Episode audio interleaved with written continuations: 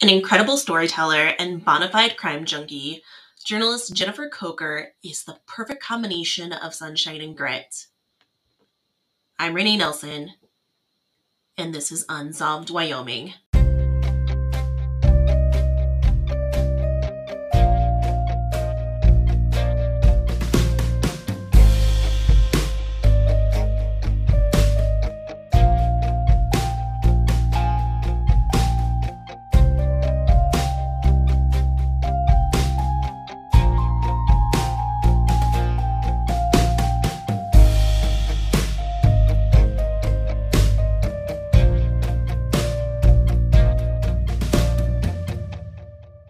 Hey, folks. Thanks for joining me on this episode. I am excited to bring you the story of Jen Kocher. I've worked with Jen now for the last year, and I credit her to strapping me in the driver's seat of this podcast. Without her, I don't know if I would be recording this now because when she got word some English teacher in Cheyenne was wanting to start a podcast, she contacted me to write the first piece of media on Unsolved Wyoming. And the rest is history. I've been working with Jen ever since. We collaborate, and her work is always a piece of source material for the cases I report. Like any good writer, she doesn't have a straight path. This is her story and take on the unsolved. Thank you again for you know agreeing to do this. I've been wanting to do this episode or this this interview for a while, and especially kind of now that things have settled down with Irene Gakwa's case. You know, although obviously not the answer we're looking for, but I'm sure, you know, it's just kind of slowed down and just wanted to get you kind of like that post perspective of that. Kind of wanted okay. to start off getting, you know, knowing more about you. And so, can you tell us about you, where you're from, where did you grow up, where did you go to school? Yeah, I I'm actually from Pittsburgh and I lived there uh, just in my very early years and we moved to Hamilton, Ohio when I was 4 and that's right outside of Cincinnati. So I grew up in Hamilton, and then my parents got divorced, and my dad moved to New York City. So I kind of split my time between this podunk little town in Ohio and New York City, which wasn't mind blowing for a child, but oh also gosh. very good. Yeah, it was like two different worlds entirely. And uh so that's how I spent most of my years. And then uh, when I gra- yeah, it was it was fun. And he had a very glamorous life in New York City too, so he hung out with cool people and it, it was just it, it was eye opening for sure. And then um, I went to college at Miami in Ohio, in Oxford, Ohio, and I there I studied English, and I ended up getting a degree in journalism, but only because I was a fifth year and hadn't declared because I was super unfocused. and journalism was like the I knew I wanted English, but journalism was the easiest way to get there.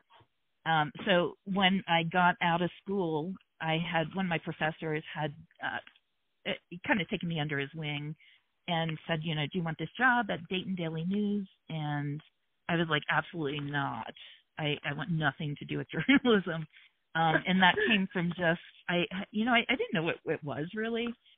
Um, and I liked feature writing, but then I had to cover a city council meeting, and I was like, no, I, I hate this.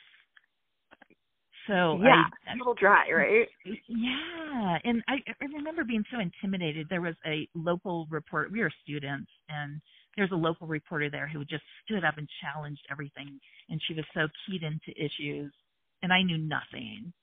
And I was like, I'm so bad at this job. So instead, I went to. I lived in a ski town in Colorado for a couple of years, and after that i got really bored knew i wanted to do something in english and i thought publishing was the way to go.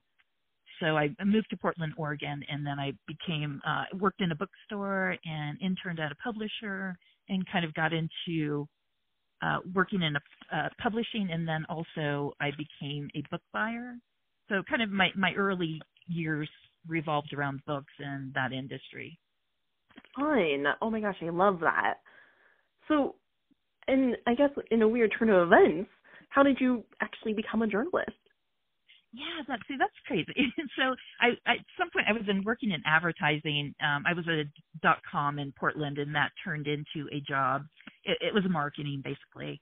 Um, so I realized I, I just didn't. I was writing for a living, but I I wasn't enjoying it. So I started. I kind of deep in the back of my recesses of my brain, I always wanted to be a writer.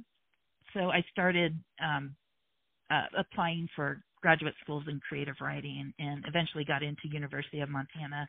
So I kind of quit my whole job, sold the house, and went to grad school for creative writing. And my goal there was to be a. I, I wanted to teach and write, and unfortunately, I think like a, a lot of my life, I I run I, I end up in a position because I'm bad at another. So it turns out that I loved fiction, I loved the techniques of that, but I was terrible with plot. So I wasn't a good fiction writer. um and and so I, I I was kind of at an odds of what to do and I was living in I had taken a job and I'm sorry, I'm all over the place, Renee. You're good. No, this is fascinating. okay. So uh, um, after I, I had graduated from graduate school, I, I did two back-to-back graduate degrees, one in creative writing and then one in creative nonfiction. And that's kind of where I found myself in creative nonfiction. I really like that format. And as somebody who's terrible with plot, having other people's stories to call from was kind of the answer for me as far as uh, being able to write and I still wanted to be in academia, but as you know, those jobs are so hard to come by, especially in the West. Mm-hmm. And um, I was living at the time in Montana, and I took a job teaching and not teaching as a para in a school in Dickinson, North Dakota, um, which I hated. I, I just don't like K through 12. But yeah. um, anyway, it's, it's so hard. Uh, so in in being a para, it's like you're not the teacher, but you want to be. So it was just kind of just not a good fit for me. Mm-hmm. But I was randomly at a, buff- a Chinese buffet one day after school, and I was, as is my tendency as a pathologically nosy person, uh, to just grill strangers about their life history. And a man standing next to me was just kind of listening to me, and he said, "You know, I and he ended up being a publisher of the newspaper and Killdeer, North Dakota, and he's like, you have just good instinct for journalism, and you're so wonderfully nosy. So he said, "Do you want a job in journalism?" I'm like, "Funny you say that. That was my undergrad degree."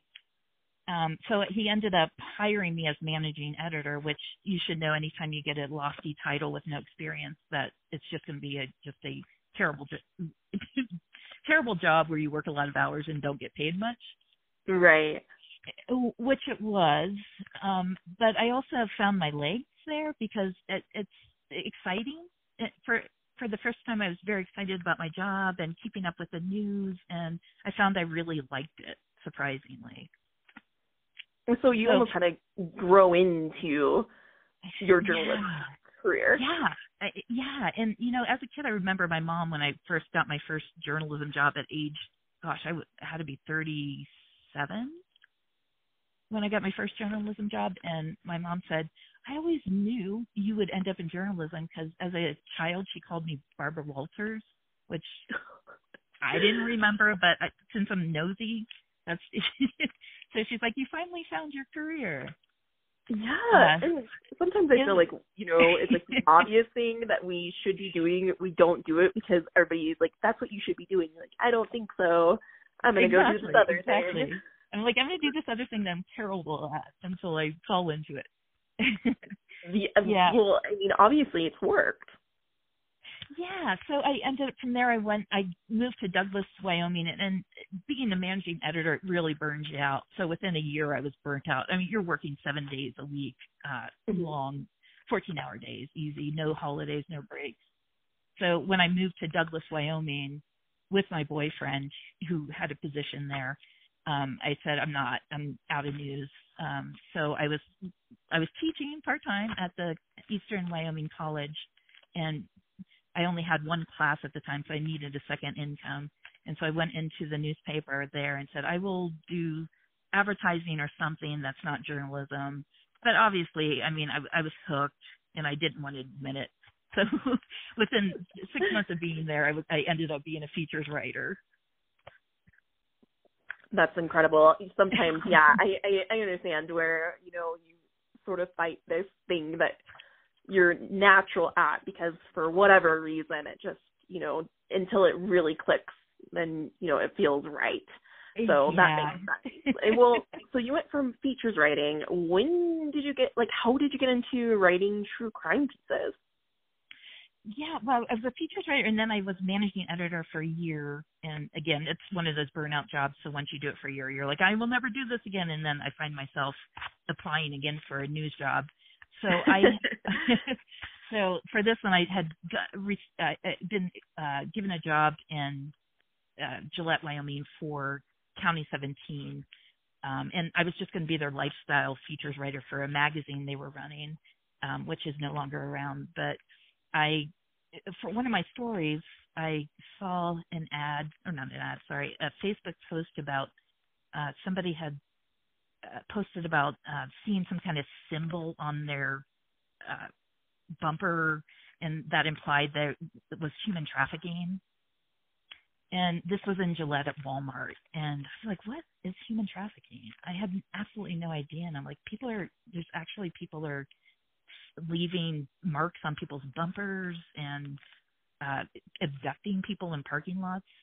So that just kind of piqued my interest, and I started looking into that. And of course, later found that that was one of those internet rumors, and that's not how trafficking works at all.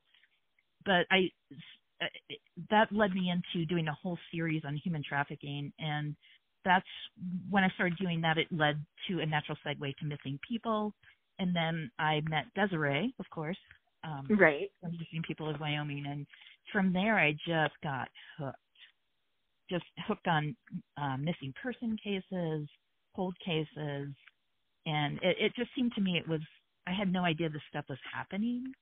Right. And I in in talking to people, I realized that everybody else kind of thought that these rumors about human trafficking, what it is and isn't, uh, there seemed to be nothing being written about it either. So I, I saw that as an opportunity.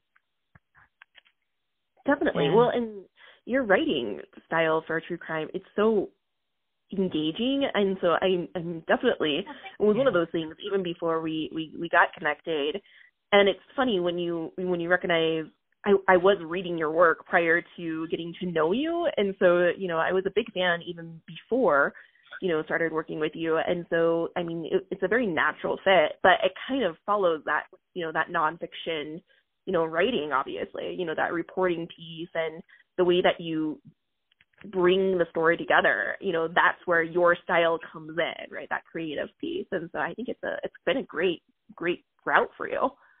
Yeah thank you. I i really I, i'm able to employ the techniques of narrative writing which i find very exciting. That's that's what I'm drawn to when I'm as a reader too, and also to put it together with this true crime. And it just it's been I, I feel like I've finally found how old am I? I shouldn't say this on air. 55. I'll be 55.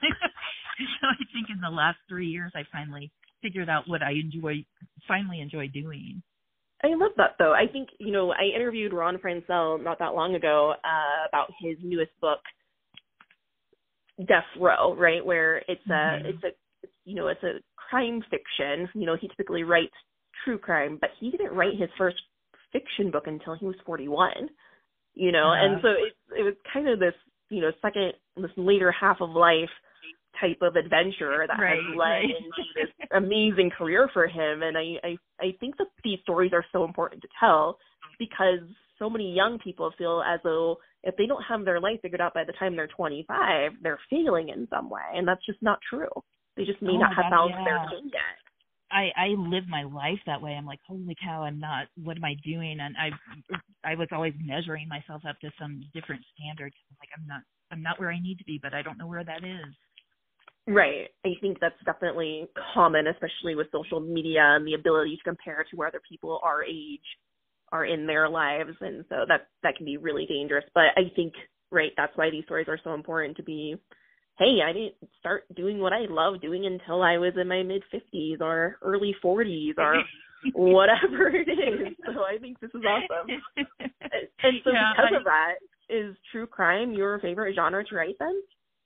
It, i i believe it is. It i i i have really I'm very drawn to it for whatever reasons. I think because it, it, it these stories aren't uh, it, they're so complicated. I mean, from the criminals to the crime itself, it's it, it's just not. It, it's like the most interesting part of the human condition, I think, in some ways. And right. I'm drawn to those contradictions. I'm drawn to like what edge makes somebody, you know, what makes somebody that way. I, I find them deeply perplexing on multiple levels, even though it's crime, which can be so gritty and sad. Right. Definitely, it's not it's not happy things to write about. That's for sure. No, definitely not. But uh, and I'm from the law enforcement standpoint, I I'd love to see how they piece together and solve these crimes. Definitely. Also, so, yeah, and that's why I love podcasts like yours. I mean, I I find this stuff just fascinating. Well, thank you.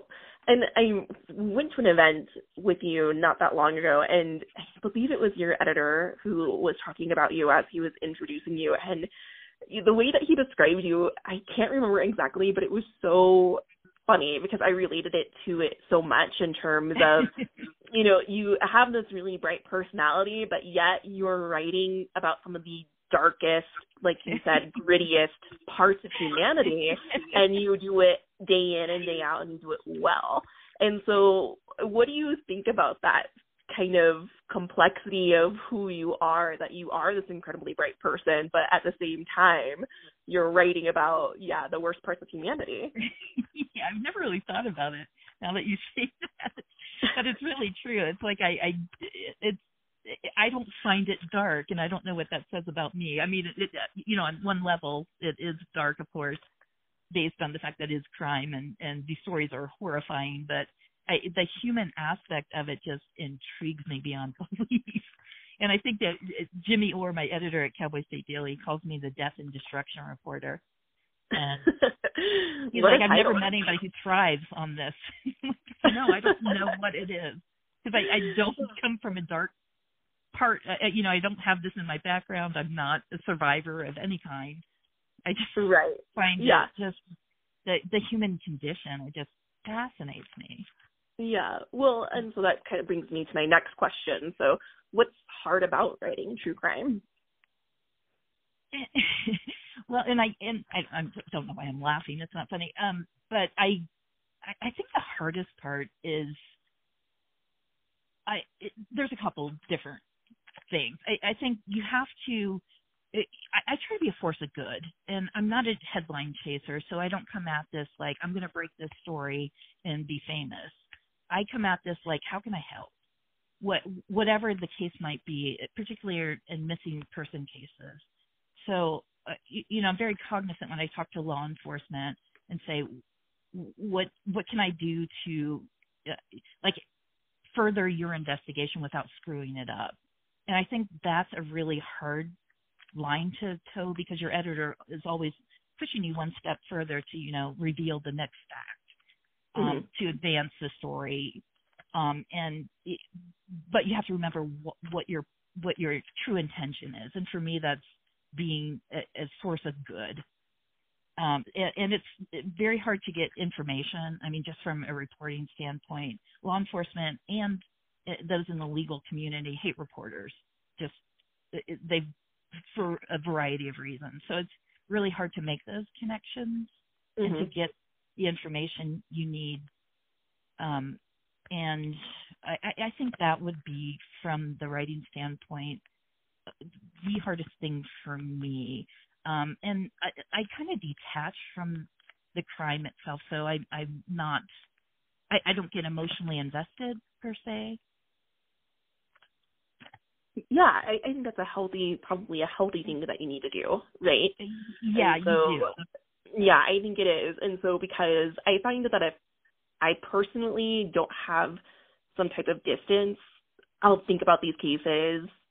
Yeah. When I need to be present with my kids or when I need to be present in the classroom, right? They can definitely yeah. become incredibly distracting, and so it's that kind of balance of wanting to be helpful without losing yourself in it. Exactly. Yeah. And you understand. I mean, you you have the same philosophy I have as far as you know. We we tell these stories because a we we these are people, and they're they're more than their crime. They're more than the fact they're missing. Um, and and you want to honor those lives. and their stories. Well, and the families that are attached to the people oh too, my gosh, right? exactly, exactly. And you know, recently I, I this week wrote a story about um, in the Irene Gakwa case about whether or not it's possible to try a uh, or the difficulty in trying a murder without a body. Mm-hmm. And and I felt like the biggest dirtbag. And I reached out to her family and I said, "Hey, I'm I'm putting this out there. I, I and I and I shouldn't say this to my editor, but I let them read this just to make sure they're comfortable. And I always want to give the family the last word on that because ultimately it's not about me. It's not about the publication. It's about the family and, and their loved ones. Um, right. And, and and it's but you know you have to detach to a certain extent, but you you when you're talking lively about you know this missing person, you always have to remember well that's somebody's sister, somebody's uh, whatever you know somebody's loved one. Definitely. Well, and I think, you know, of course, you have your keyboard warriors who don't necessarily think about those implications of when they speak out about a case and or specifically about you know and make accusations or victim blame and mm-hmm. i always wonder I'm like do they actually think that the family isn't reading this that they don't see it and so i i think it's a solid move in terms of you know ethical reporting to reach out to the family and engage them and so i think that kind of brings me to my next question about you know, compared to when you started writing true crime, which doesn't sound like it was that long ago, to now, no, what has no. changed in true crime reporting? Um, now, are you talking technique or just in the way I approach it? Well, I think maybe like more in terms of seeing the trends that we're seeing in true crime a little bit. And so you and I have talked about this before about how and and I think networks are becoming more in tune with this about you know, not necessarily engaging in trauma tourism, but more in better ethical true crime reporting and that, you know, we're trying to be like victim centered or family centered versus celebrating serial killers and, right. you know, that perpetrator.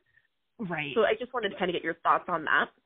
Yeah, I would 100% agree that that that is a changing trend, and I, I think that uh, people still see crime as uh, it's it, it always gets clicks. People are always going to read it. Uh, for whatever reasons, people like to read about crime. But I, I do think that there is less of the the glorifying of the gore, right? lack of a better word, but and, and more focus on the victim and more I totally empathy. I think there's and, been. And I, go ahead oh, I was going to say, and also I see kind of a trend too, and I've talked to a couple of people about this, like a desire for a journalist to help, not mm. be, not just break a story. Right. I, and, I, and I, I, totally think that's a that. Yeah, and I, I think that that's still progressing and evolving, obviously, and and there's a long way for journalists and law enforcement to go where there's that trust but I always tell law enforcement, like, I don't know why you don't want to use me to help help advance your investigation. Like, you know, I could put stuff out, that generate leads or whatever, and and there's just such a hesitation on law enforcement's part. Definitely, I I totally agree, and it's been interesting because you know, in my experience, you know, I'm reaching out to law enforcement and some of them will give me a quick comment of, you know, still active and open investigation. Right. That's right. all we can say and they leave it at that. And then there's others where I've been leaving voicemails for them probably for at least, you know, two months. And mm-hmm. so, you know, just to get a comment, just to, you know, check in and nothing. Yeah. So it is, it can be really yeah. frustrating.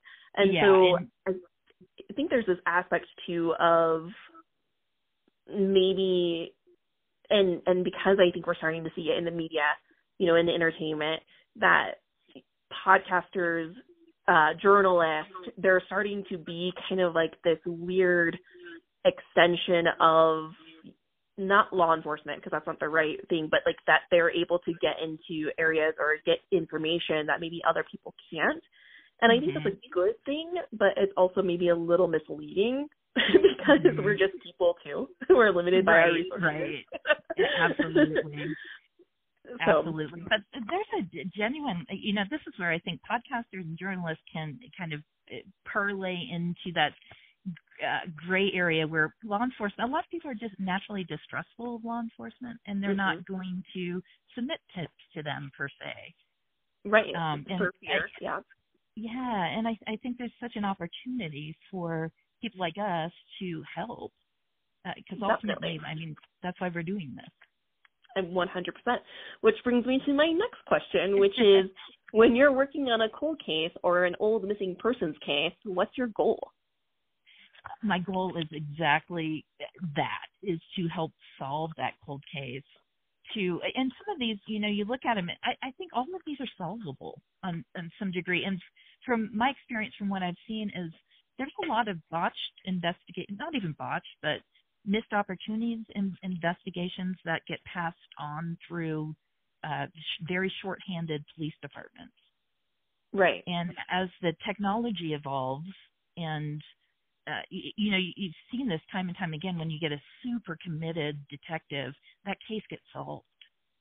Um, Absolutely. And yeah, so and I think that's that's my goal is like to look at some of these older cases that you know, both missing person, murder, whatever, and just say, okay, what what might have been missed, and and do your own due diligence as far as the reporting goes, and and re, re interview those same people and see what Definitely. you can find, without getting in the way of law enforcement, of course.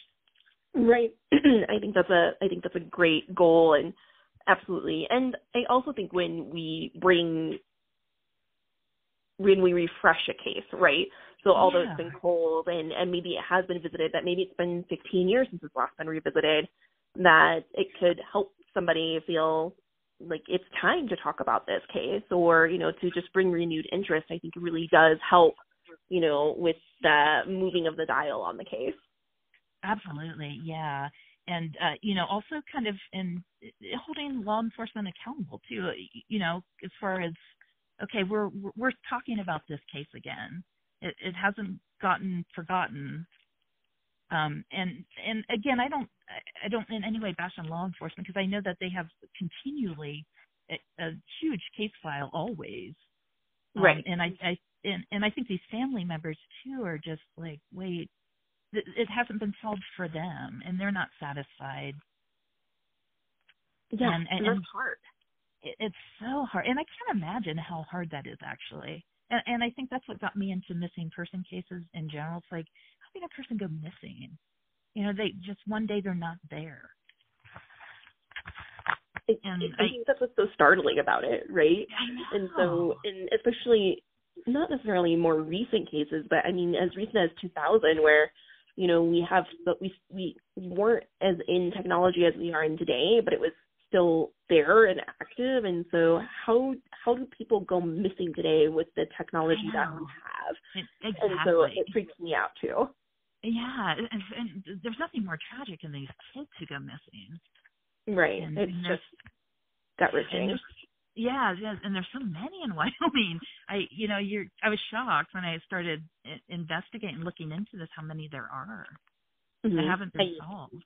I know, and and I think that's where, even though I you know try to keep myself emotionally as not closed up, but you know try to let myself you know not get so invested to where I'm going to get hurt. Mm-hmm. Those are the numbers that keep me up at night, though, right? And so yeah, I'm you know, yeah. trying to figure out how how do we get everybody, especially and and we've talked about this before, the lack of representation we have in terms of news coverage you know, for, you know, marginalized identities and, and the missing um, indigenous population, right? It's yeah, absolutely. Tragic. And, and, that's another, you know, when some people, and a lot of the people who are missing or who are involved in crime do have, you know, past that uh, make them less desirable in the eyes of society. For example, they might have substance abuse issues or or or some vulnerability that that put them in harm's way and i i think they're not society's cast offs i mean these are people who are, important. His stories are important. And i i think just even elevating them above you know their circumstances is very important. I i totally agree. I don't think people recognize how close most of us are to that to being in a very similar situation as that individual. Absolutely. You Absolutely. know, and so, you know, rather we go in for surgery and are prescribed uh, you know, medication that we don't know how we're gonna react to it, you know, addiction can happen to anybody and Absolutely. you know, uh homelessness can happen to anybody.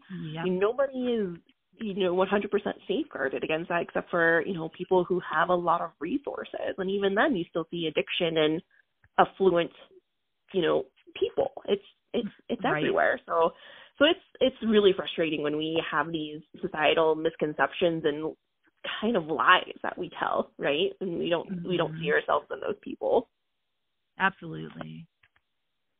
So you have been reporting on the Irene Gakwa missing persons case for almost the last, I want to say, nine months, ten months, and Um, year maybe. And so it's it's been, I know it's been a huge part of the work that you've been doing for a really long time. Just recently, we've had a update in terms that Nathan Hightman, Irene Gakwa's reported fiance, has been has pled guilty and is now going to be serving. Well, we don't know what what he's serving yet, right? His his sentencing hasn't happened quite yet, but is going to be reporting to prison for, you know, an undetermined amount of time. What's it been like up close in reporting it and then seeing where things are now with it? Uh, yeah, that was um I that, this was one of those it happened right in my town, of course. So I I was a little bit late to uh the fact that she was missing and then when I went on the first search with uh a, a group of locals here who are just leading the charge to find her, I was absolutely blown away by the citizen citizen activism in this particular instance. Uh, and I don't know about you, Renee, but I'm not terribly generous with my time. And Yeah, I, we're busy people, right? we're busy people, and I hate to say it, but I tend to be on the self-centered side. And to see all these people come out and and spend their Saturdays looking for and to care so much was mind blowing to me. And so this is the first time I've ever actually physically searched for a person, and uh, in this case, a barrel or whatever it is, any kind of clues. Um, so uh, that that was very eye opening to me to actually be on the ground, not not just at my desk writing, but to actually be out and to be among the family. Um, and in this case, I, I've watched it evolve, and I have to say, it, it's I, I think in large part because of the cry, uh, the outcry in this case from these local citizens, citizens and the family that has pushed the dial on this. Um, and it's been very rewarding to be right on the front lines, watching, you know, to to see actually a, a conviction of guilt, for example, and to see this case move forward. And granted, she's not found. We we don't know where she is yet, but there there is some sense of justice in that conviction for for of Nathan Hightman. Absolutely.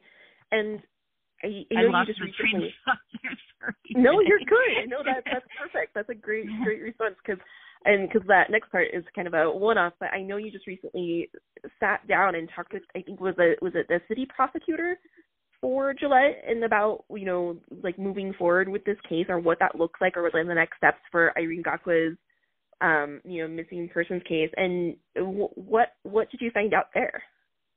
as far as the murder without a body conviction. Right. Yeah, I didn't realize how um difficult it is to actually because a lot of people i mean the guilt is in and everybody's innocent until proven guilty and i in no way want to uh in, imply that nathan is guilty of her in any way of her disappearance because i simply don't have those facts. But um to assuming she is dead to not have that body is a huge huge uh burden for law enforcement to bring forth a conviction um and I didn't realize how hard that was Because if you Right. don't have the the body is in itself a crime scene, um, it, you know, it tells the manner of death. It tells, um, it, it, you know, it, there can be like the the mode in which that person died, and then there can be evidence that directly ties that, you know, DNA and whatnot to the perpetrator.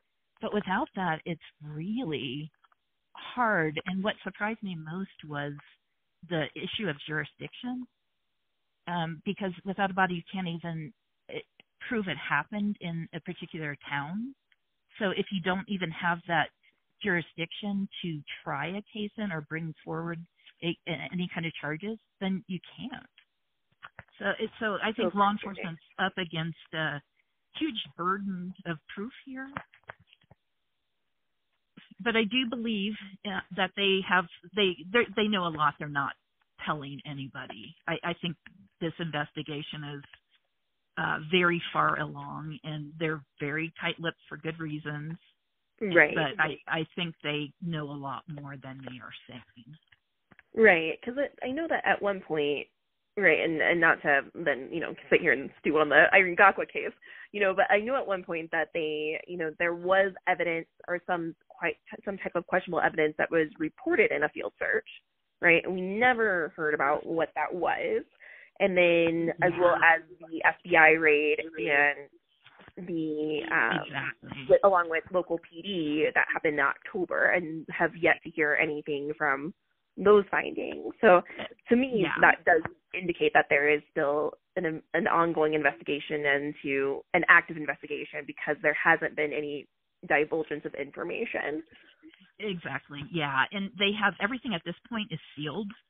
So the first warrants in the affidavit that was available, and now everything since that, including the FBI uh, in, or investigation at the home, is now sealed. So nobody knows what prompted that search. Right? Oh And- gosh, that's interesting. Yeah, and the reason they did that is because of all the media attention. Because as you know, the story has gone national and international at this point as Right. well. So Right. That was enough for them to convince the judge to seal everything. It makes Because sense. Nosy reporters like myself can potentially get in their way. so get that. yeah, that's funny. Um, so it's kind of like the bringing it full circle, right? And so you know, we met through Desiree Tinoco, who's the founder and administrator for the Missing Persons of Wyoming Facebook group, and when I dove into doing a podcast, I actually credit you a lot to kind of saying like, "Oh, you're going to start a podcast," and grabbing my hand and making me run with it when you did that. Yes, story on me, which absolutely. and so, but I stumbled upon this incredible group of women um, in this area of advocacy, you know, including yourself, Desiree, um, you know, Katie at DCI. I mean, it's a it's a big group, and it's been incredible. Mm-hmm. What has been your experience in kind of in this area of true crime reporting and, and true crime advocacy work that we're doing that it's largely women? Yeah, it's interesting. Um, and I, I, I think it, it, it's a space where there's zero competition, which I find absolutely refreshing. So um, nice. It's not like who gets the headline, who gets the information, and it, it's like let's share equally. Let's bring this. Let's do all we can as a group of females. and there there are some men. I, I, the DCI, I think, in your experience too, they have have been really on board too, um, Yes. as far as cold cases, and I think they're they're they're above and beyond um, as far as understanding our mission hmm and supporting it um, to the extent that they can. But it has been the most amazing thing. I've never met such a cool group of women in my life who are who are just kind of in, in a competition free space where we just want to help each other and we also for the sake of these cases Right. and the family and it's just super refreshing yeah, there's very little ego, right? yeah and it's it's incredible. It's incredibly supportive. Yeah, and and that goes from you know uh, Kara Chambers and the victims services. I mean, everybody is just behind this mission, and it's extremely cool. It is. it's a very cool club um, to be a part of. And I, a special shout out to Desiree. I, I, I think of her as this person who I, I think is just probably the kindest hearted person I've ever met, and who's just so selfless too. Um, and I, I think I, I think she's kind of at the heart of all of this. I totally agree. I think she's been an amazing orchestrator in all of this, exactly. and you know that she has, you know, she's kind of yeah at, at the the center of, you know, oh, I need to connect you to this person. Let me send an email or let me give you a number, and I'll text them and let them know that you're going to be calling or texting. And oh, so absolutely. yeah, I mean, without her connecting me to you, I don't I don't know if my podcast would be you know where it's at today. So I yes, I I totally agree. Special shout out to Desiree. Yeah, a hundred percent. And I, I mean, she introduced me to you. Yeah, she, and she's just like, you have to meet this woman. Let's share cases. Let's uh, combine effort. I mean, it's just really amazing. She's gonna hate this episode, by the way. I know, I know. She, we're we're, we're hype women. I, I know she has to take it though, because she's just so awesome and so really I, I I just can't say enough good things about her. From the first time I met her, I'm like, "You are doing amazing things." She's like, "What do you mean? I'm just a housewife." I'm like, "Oh my God, you're not just a mm. housewife." right. if only she could see herself the way we see her. I know. Well, that brings me to my next and last question. So, if money, time, education wasn't an issue, and you could wake up doing what you think is your dream occupation tomorrow, what would it be? FBI profiler. I love that. I I I I love the whole idea of it right down to the dark suit. yeah, I get it. I, I had I had I found my calling earlier, I, it just that's what I would be. But definitely still connected to the crime aspect. Yeah, yeah. It it just it, it get I just I'm fascinated by human nature in general, and I think that's what drives even the dark stuff. I I find interesting. Yeah, I I can and, definitely consider myself a student in terms of just I want to know more. I want to know why, you know, and I think it's preventative too, right? Like how can we help other people avoid Absolutely. the situation? Yeah, yeah, and and solve crimes and potentially keep people from committing them. Oh gosh, what a world. Right? Well, Jen, thank you so much for committing your time today to this interview that has been long overdue. I think I know people of Unsolved Wyoming are going to love hearing about you because you're, I think, hyperlinked in almost like all of the cases that I've covered from your work. Sort of to put a person to that byline I think is going to be really really important. Well, I appreciate you letting me blather on. I can do that. Um, and I I just thank you for the work you're doing, and I really appreciate the partnership between us and Desiree and all the other crime fighters. Do we call them? We'll call them. Yeah, I, I, I definitely think we need a name. Crime fighters can definitely be on the table. so yes, well, have a wonderful rest of your afternoon. Good afternoon, Desiree. How are you? I'm doing good. How are you? Fantastic.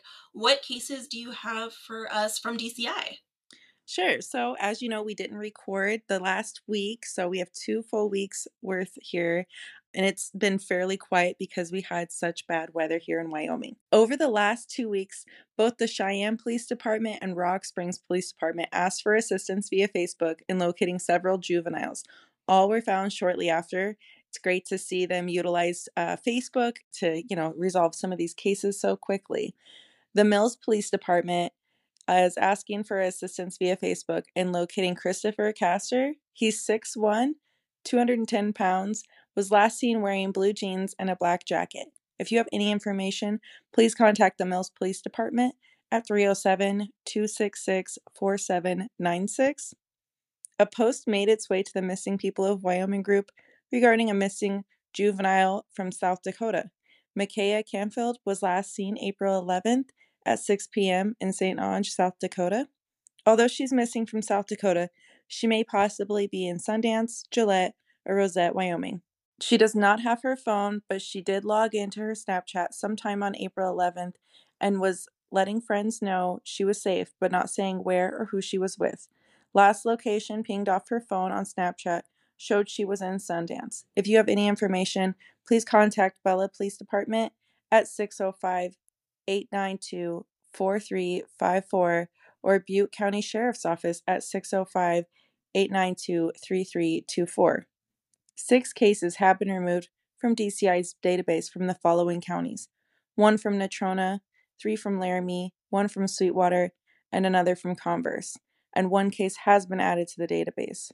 Marcus Clark, age 16, was last seen April 3rd in Cheyenne. He's a black male, approximately 5'9, 140 pounds, with brown hair and eyes. He was last seen wearing a red hooded shirt with black and white tie dyed pants Anyone with information, please contact Cheyenne Police Department at 307 367 6500. And of course, with all cases, you can contact Wyoming DCI at 307 777 7181. They also have the option to submit tips anonymously on their website. Fantastic, Desiree. Thank you so much. And just wanted to remind people, even though we're having these kind of spurts of nice weather, right? It was 80 degrees here on Tuesday, but it's uh, snowing again today, which is the Wyoming way, is to make sure that we are keeping those winter kits in our cars just in case while traveling.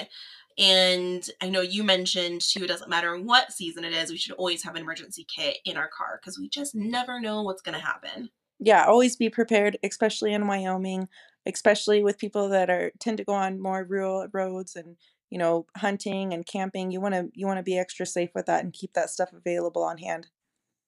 Absolutely. Well have a great weekend desiree. Thanks for joining me this week folks. I love bringing you episodes about people who are working in the field who are helping report the crimes who are helping telling the stories who are working on the front lines. And I will continue bringing these stories to you because I think it's really critical to know who these people are who are devoting their time and or you know their professional skill set to helping people in Wyoming. Until next time.